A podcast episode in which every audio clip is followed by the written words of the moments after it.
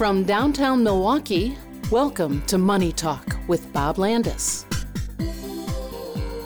Each week, professional advisors from Landaas and Company Investments discuss the latest financial developments, offering timely insight and long-term perspective. This is Money Talk for the 1st of March 2024. Your Milwaukee Bucks are home Monday night with the LA Clippers, then they hit the road for a full week. And of course, spring training continues in Arizona for the Brewers. The first beer garden of the season pops up at Whitnall Park this weekend, and the Shamrock Shuffle is this Saturday, considered a warm up to St. Patrick's Day.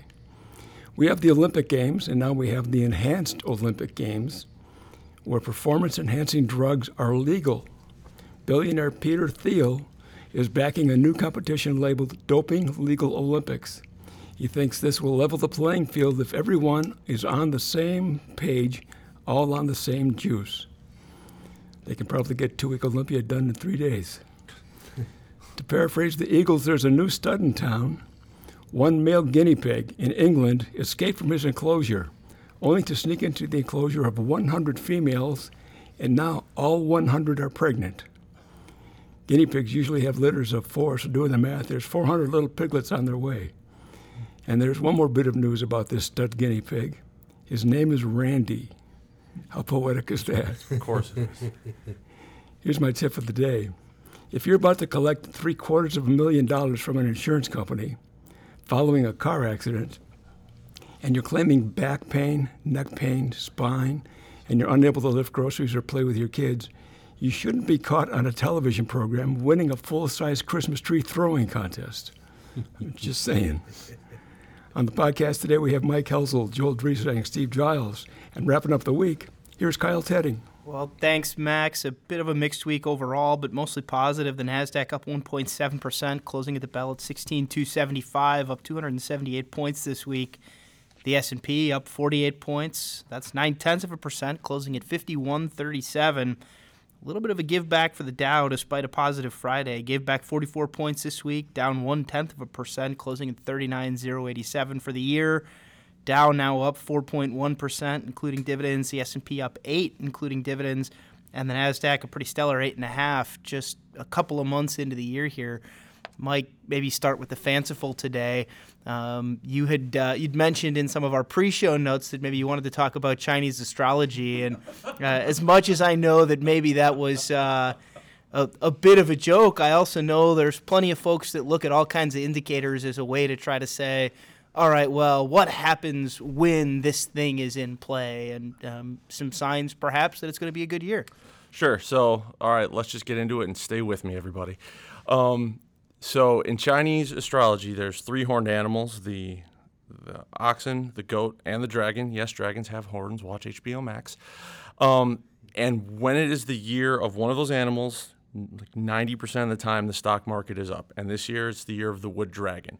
So clearly, I'm reporting this as fact. I am not just kidding. Don't call the office. Um, but there are some good signs kind of I have some other tidbits that show this could be a good year in the market as well. I mean, so after uh, February is about five percent or higher, uh, the market is higher five times out of the past six since 1950. Okay, so that's actual fact. You can look that one up. Um, and then you look at the S&P 500 when they are up November, December, January, and February. This has happened 14 times. That calendar year of the January and February the market is up with an average uh, return of 21.2%. Now, again, that is fact, unlike my Chinese astrology tidbit. So, thank you, Kyle, for letting me get that one in there. Yeah, two truths and a fiction, maybe there, or at least, uh, at least, uh, you know, again, getting the fanciful out of the way. I think uh, the the best thing I can offer in terms of client expectations for the year is that we're two months in already, and the S and P is already up eight percent. So uh, if you're asking where do we finish the year, well, we've already got an 8 percent head start on positive. So I think uh, a pretty happy place to be two months into 2024. I mean, you look at a lot of people that did their, you know, end of 2023 predictions of what where the S&P 500 would be at the end of 24. A lot of people said 5100. You know, you, and we're already at what did you say 5137? I mean, again, things could change, but we're off to a fantastic start this year. And of course, Steve, I think the the client questions then come pouring in on well, with the market as high as it is, what do we do differently in our portfolios? I'm sure you're hearing from clients that want to know what do these market highs mean for how we invest. Yeah, you know, Kyle, I've been doing a lot of uh, trimming of winners and locking in some gains. Uh, for those clients that are retired and are taking uh, monthly distributions from their accounts, uh, I think this is a fantastic time to um, peel off some of those winners from last year and make sure that the stock allocation does not get ahead of itself. Uh, obviously, uh, we know that those primal instincts, fear and greed, uh, fear and greed, can can really drive our decisions sometimes. Uh, so resist the urge to be greedy and add more stocks, and instead use this as an opportunity to perhaps revisit your allocation and make sure you, that you're not uh, equity heavy in the portfolio. So start with caution there, and then maybe Steve transition to the optimism part a little bit, which is that this market rally, these new records seem to be coming on some pretty solid footing. It isn't despite some of the headlines, just one or two businesses that are setting the tone. We're seeing some pretty broad participation now, isn't that right? Yeah, we absolutely are. Uh, most of the news has been fixated on these big seven um, uh, tech uh, oriented companies, but we're seeing now record highs across the S&P 500 that uh, include 26% of the S&P 500. That's 126 names uh, in the S&P 500 that have set – an all time high for their stock price so far this year. And what that tells us as investors and what that tells us as advisors is that this market rally is broadening. Uh, participation is broadening, and it means that uh, you're getting more of a level playing field as we move through this year. And I was looking at some of the data behind what you were showing me on that 26%, and what I thought was most revealing was that, of course, information technology stocks were up there in terms of the percentage of businesses setting new highs. But it was bigger than that. It was consumer cyclical stocks, you know, the discretionary stuff. It was nearly half of the industrials that are out there. Um, and I think that's an important sign because last summer, summer 2023, we were talking about a manufacturing recession. Well, all of a sudden, all those industrials starting to get back towards those high water marks, starting to you know, I think paint a picture of an economy that remains on pretty solid footing. You add in that we're kind of getting to the tail end of fourth quarter earnings releases. Um, you know, just a, a small handful of names left to report. And really, what's left for the next month and a half or two is now the economic data. It's what happens with the Fed, what happens with interest rates. And I think, Steve, potentially most importantly, how has the messaging shifted on rates as we look into later this year?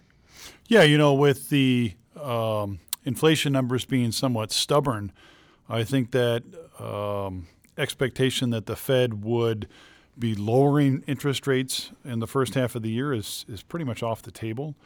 Uh, obviously, the Fed has told us now that they're going to be more data driven uh, as far as their um, decision to begin lowering rates. But they have to be drop dead positive that inflation is not going to come roaring back before they begin to lower interest rates. And as we have continued through this first part of the year, um, with stubborn inflation, the Fed has continued to backpedal on their comments from December that they wanted to lower rates three times. And we're, we're getting to a point where I think investors and, and economists are starting to realize that boy, may, maybe this isn't going to be something that happens uh, sooner rather than later, and and it's not going to be till later this year that the Fed makes a decision. I mean, it's one thing to remember, Mr. Dave, those are great points, that the Fed was late coming into, like, starting to raise rates. By consensus, they were late, and they proceed with a lot of caution. So it's not a big leap to think that they could be, and I'll use the term late for lack of a better term, but be late in terms of lowering rates or later later than most people thought. You know, I think it's one thing in a year in which rates have moved a little bit higher because of those conversations. Uh, to say, well, my bond portfolio's lost a little bit of money to start the year. That's not a great place to be. Nothing compared to where we were back in 2022. Um, I think it's a very different point when you consider a that stocks are up as much as they are already. So you've offset that small amount of loss, loss you've seen in the bond portfolio so far this year. But two, you're also talking about a rolling one year period now in which bonds have had a pretty incredible run. And so, you know, we always talk about interest rates as kind of one of the critical components in how do our bonds look going forward. Higher rates obviously temporarily hurt the underlying prices of the bonds we already own. I think the best news I can offer is the further out we push the potential for rate cuts, the longer interest rates stay high, the longer we as bond investors benefit from those higher rates because at the end of the day, all we can expect from our fixed income, all we can expect from our bonds is the yield that's available to us within you know the, the confines of the interest rate environment. And so higher rates just means that the opportunity set's going to stay a little stronger for longer.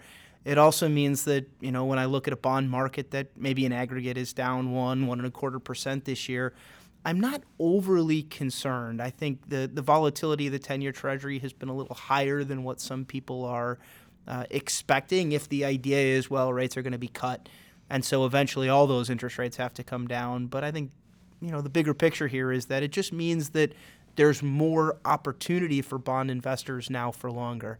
Yeah, and, and when you um, go back to our comments earlier, Kyle, talking about perhaps paring back some winners on the stock market, what a fantastic entry point for uh, fixed income to not only improve uh, your income, but also add some duration at a time when uh, we're talking about uh, uh, bonds perhaps offering something for investors to complement what they have in equities.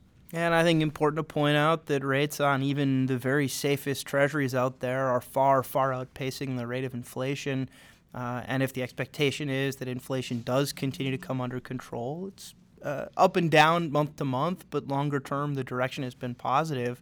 Well, that real return, right, the after inflation uh, return on fixed income looks that much more attractive. And so, uh, again, I think all the opportunity in the world right now to say, yeah, there's some really great deals to be had in stocks. There's some really uh, encouraging things out there from an economic perspective that should drive long term growth. Um, and at the same time, the competition from the fixed income side is pretty strong.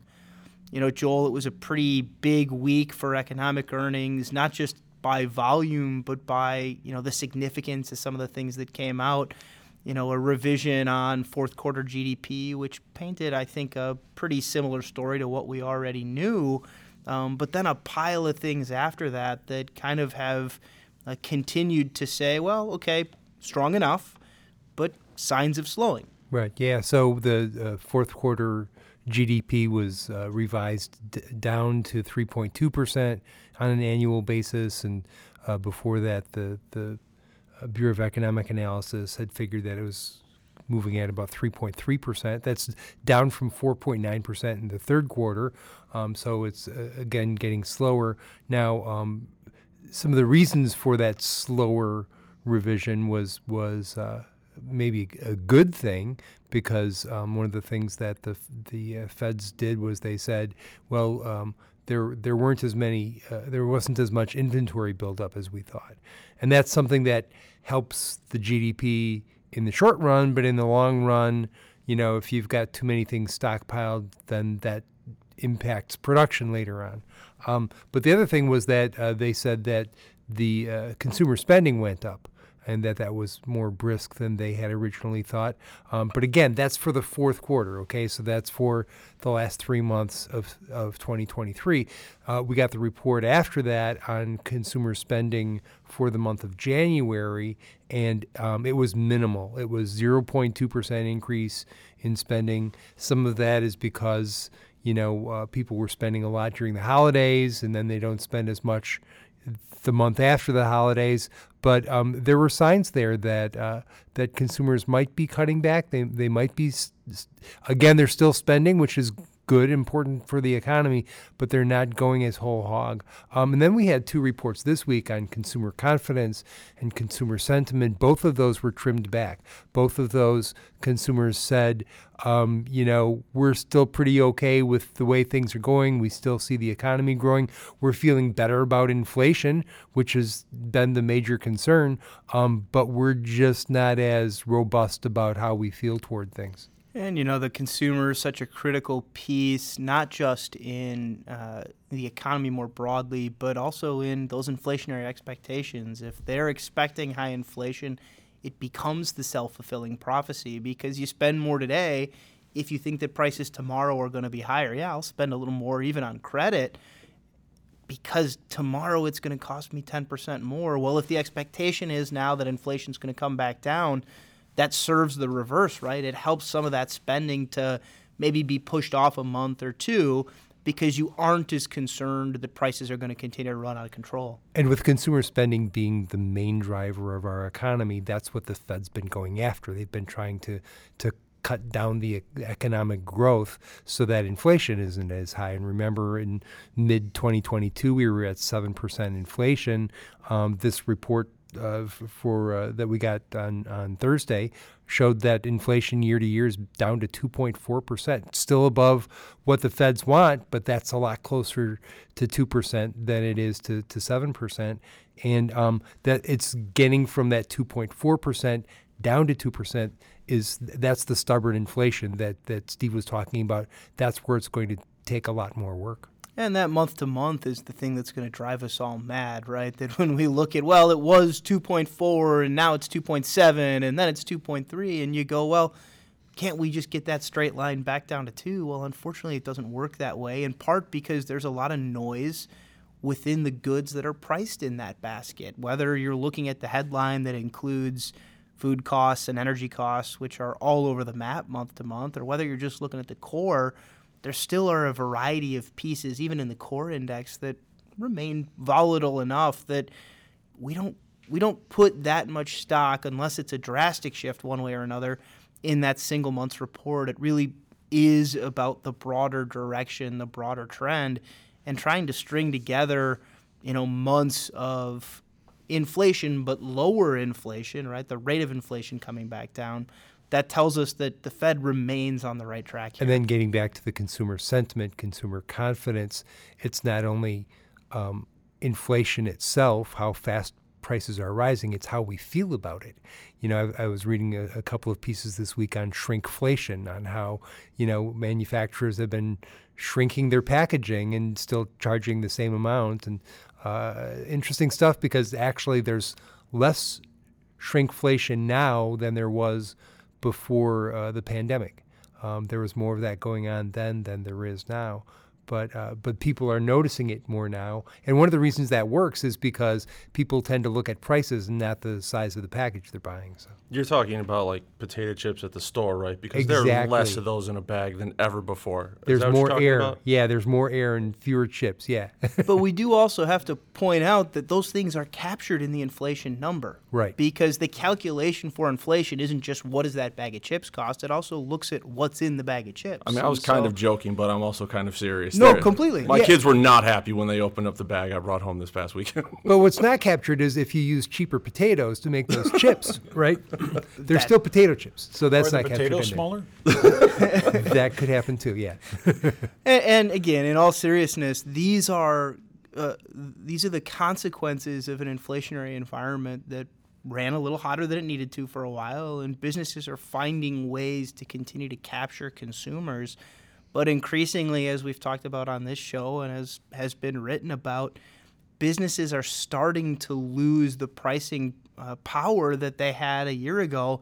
As more and more consumers believe that inflation is coming under control, they're going to be less willing to put up with those price increases. And so, either you got to get much more creative and much more productive to continue to drive earnings, or as businesses, you have to start to accept the fact that well, maybe I'm not going to get that huge margin I got a year ago, and maybe I do have to give back a little bit uh, in the form of discounts or coupons or just uh, filling that potato chip bag to the top instead of pumping it full of air. As investors, we want companies to make money, but as consumers, we want our potato chips. Yes.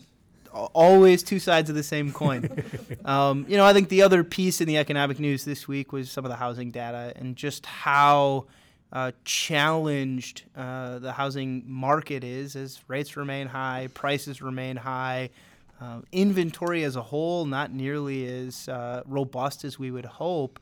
Um, and I think just how critical the interest rate conversation continues to be in trying to figure out how we navigate a housing market that remains uh, quite challenged. One interesting dynamic, and you pointed this out on something that the communication you passed around this morning, but um, how the the new housing market is becoming more important because there isn't as much inventory for the existing housing market, but there are a lot of new houses that have been and are being built.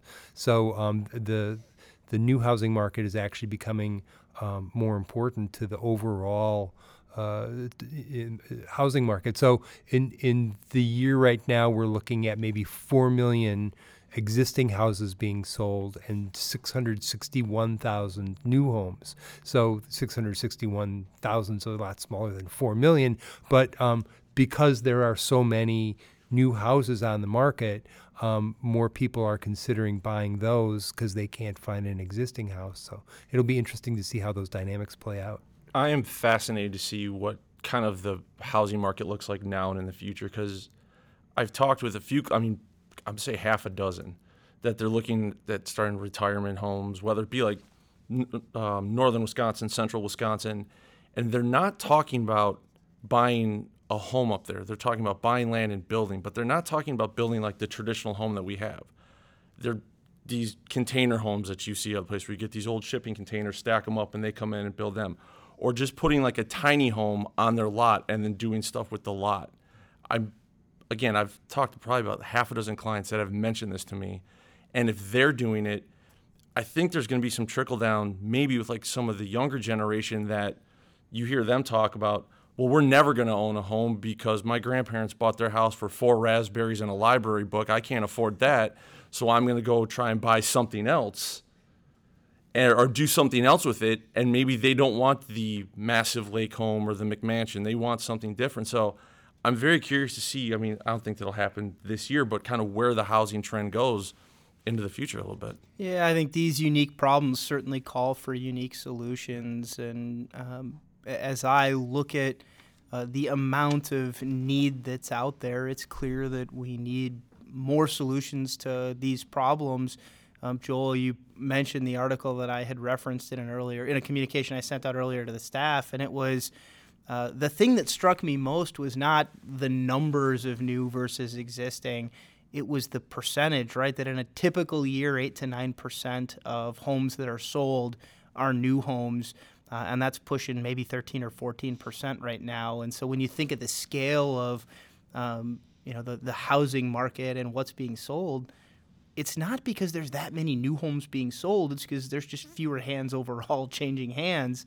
Um, and then you know to mike's point you have all these new solutions coming in that are filling that kind of new home void uh, in ways that maybe we didn't consider when a home cost four raspberries and a library book um, we have a newsletter hopefully coming out this afternoon um, some i think critical communication uh, that we're trying to get out on a regular basis on ways to prevent scams ways to prevent fraud um, the unfortunate reality, uh, Joel, is that we see this more and more with our clients. We see this more and more with our family and friends, um, where they're being pulled into uh, all kinds of uh, money grabs from uh, from from bad actors, from people that uh, have no interest in doing anything other than scamming them. And um, you, in this newsletter, have included uh, another warning for for investors on you know something else to watch out for. Yeah, it, I mean it's just a reminder that a lot of these scamsters are uh, are opportunistic. So you know right now you're seeing a lot of um, IRS imposters. Of, of trying to scare people because it's tax time and trying to get money from them or uh, personal identification numbers or uh, personal information that they can use to get other things. Um, you know, last month, February, with uh, Valentine's Day, we saw a lot of romance scams. So there's always something, and it's just, you know, we, we put these reminders out there. We, there's no way we could ever warn people of all the things that are going on because they're always reinventing them, themselves. So they're, they're really clever, but uh, it's just a way to, to remind people to be alert. And be skeptical, right? That um, if something's being brought to you that even you believe, even that seems like, yeah, this this could be something that's really happening. It's never a, it's never a bad idea to talk to people that you trust to let them know what you're thinking of doing with your money so that they can maybe poke some holes in why it might not be the best idea. And it could be somebody that you think you've known for years um, that's trying to take advantage of you. And if you you know have that trust built up over time, and especially early on that trust built up, well, now you've got this hurdle you have to overcome to to be the one that thinks with the skeptical hat on. And so, um, you know, that's what we're here for to help kind of walk through is this a reasonable request? Is this something that someone would really be looking for? Would they really be asking me for money to pay the attorney so that they can settle the estate so that then I can share in the profits? Would they would the IRS really be reaching out to me via a phone call to tell me that they're just going to take money from my bank if I don't respond? The answers in both cases are these probably aren't legitimate things. Um, but on the off chance that they are, at least talk to somebody about kind of what your your concerns might be, and, and don't yeah, and, and don't give in to urgency. Anybody who's saying you have to make this decision, you have to do this right now. There's there's that old saying, "A fool and his money are soon parted." Don't don't make it soon. You know, uh, think about it, and uh, as you say, talk to other people and take your time. And I think this is a great um, opportunity to remind our clients and our listeners that we do not act on email instructions. It's too easy to hack somebody's email. Uh, we will pick up the phone and call you to confirm if you want that money or if the request that you're asking over email uh, is indeed what you're asking. And, and even if it is you asking, which it most of the time is, did you miss a comma? Uh, there's a big difference between $10,000 uh, and a $100,000 withdrawal. So verbal confirmation is required here.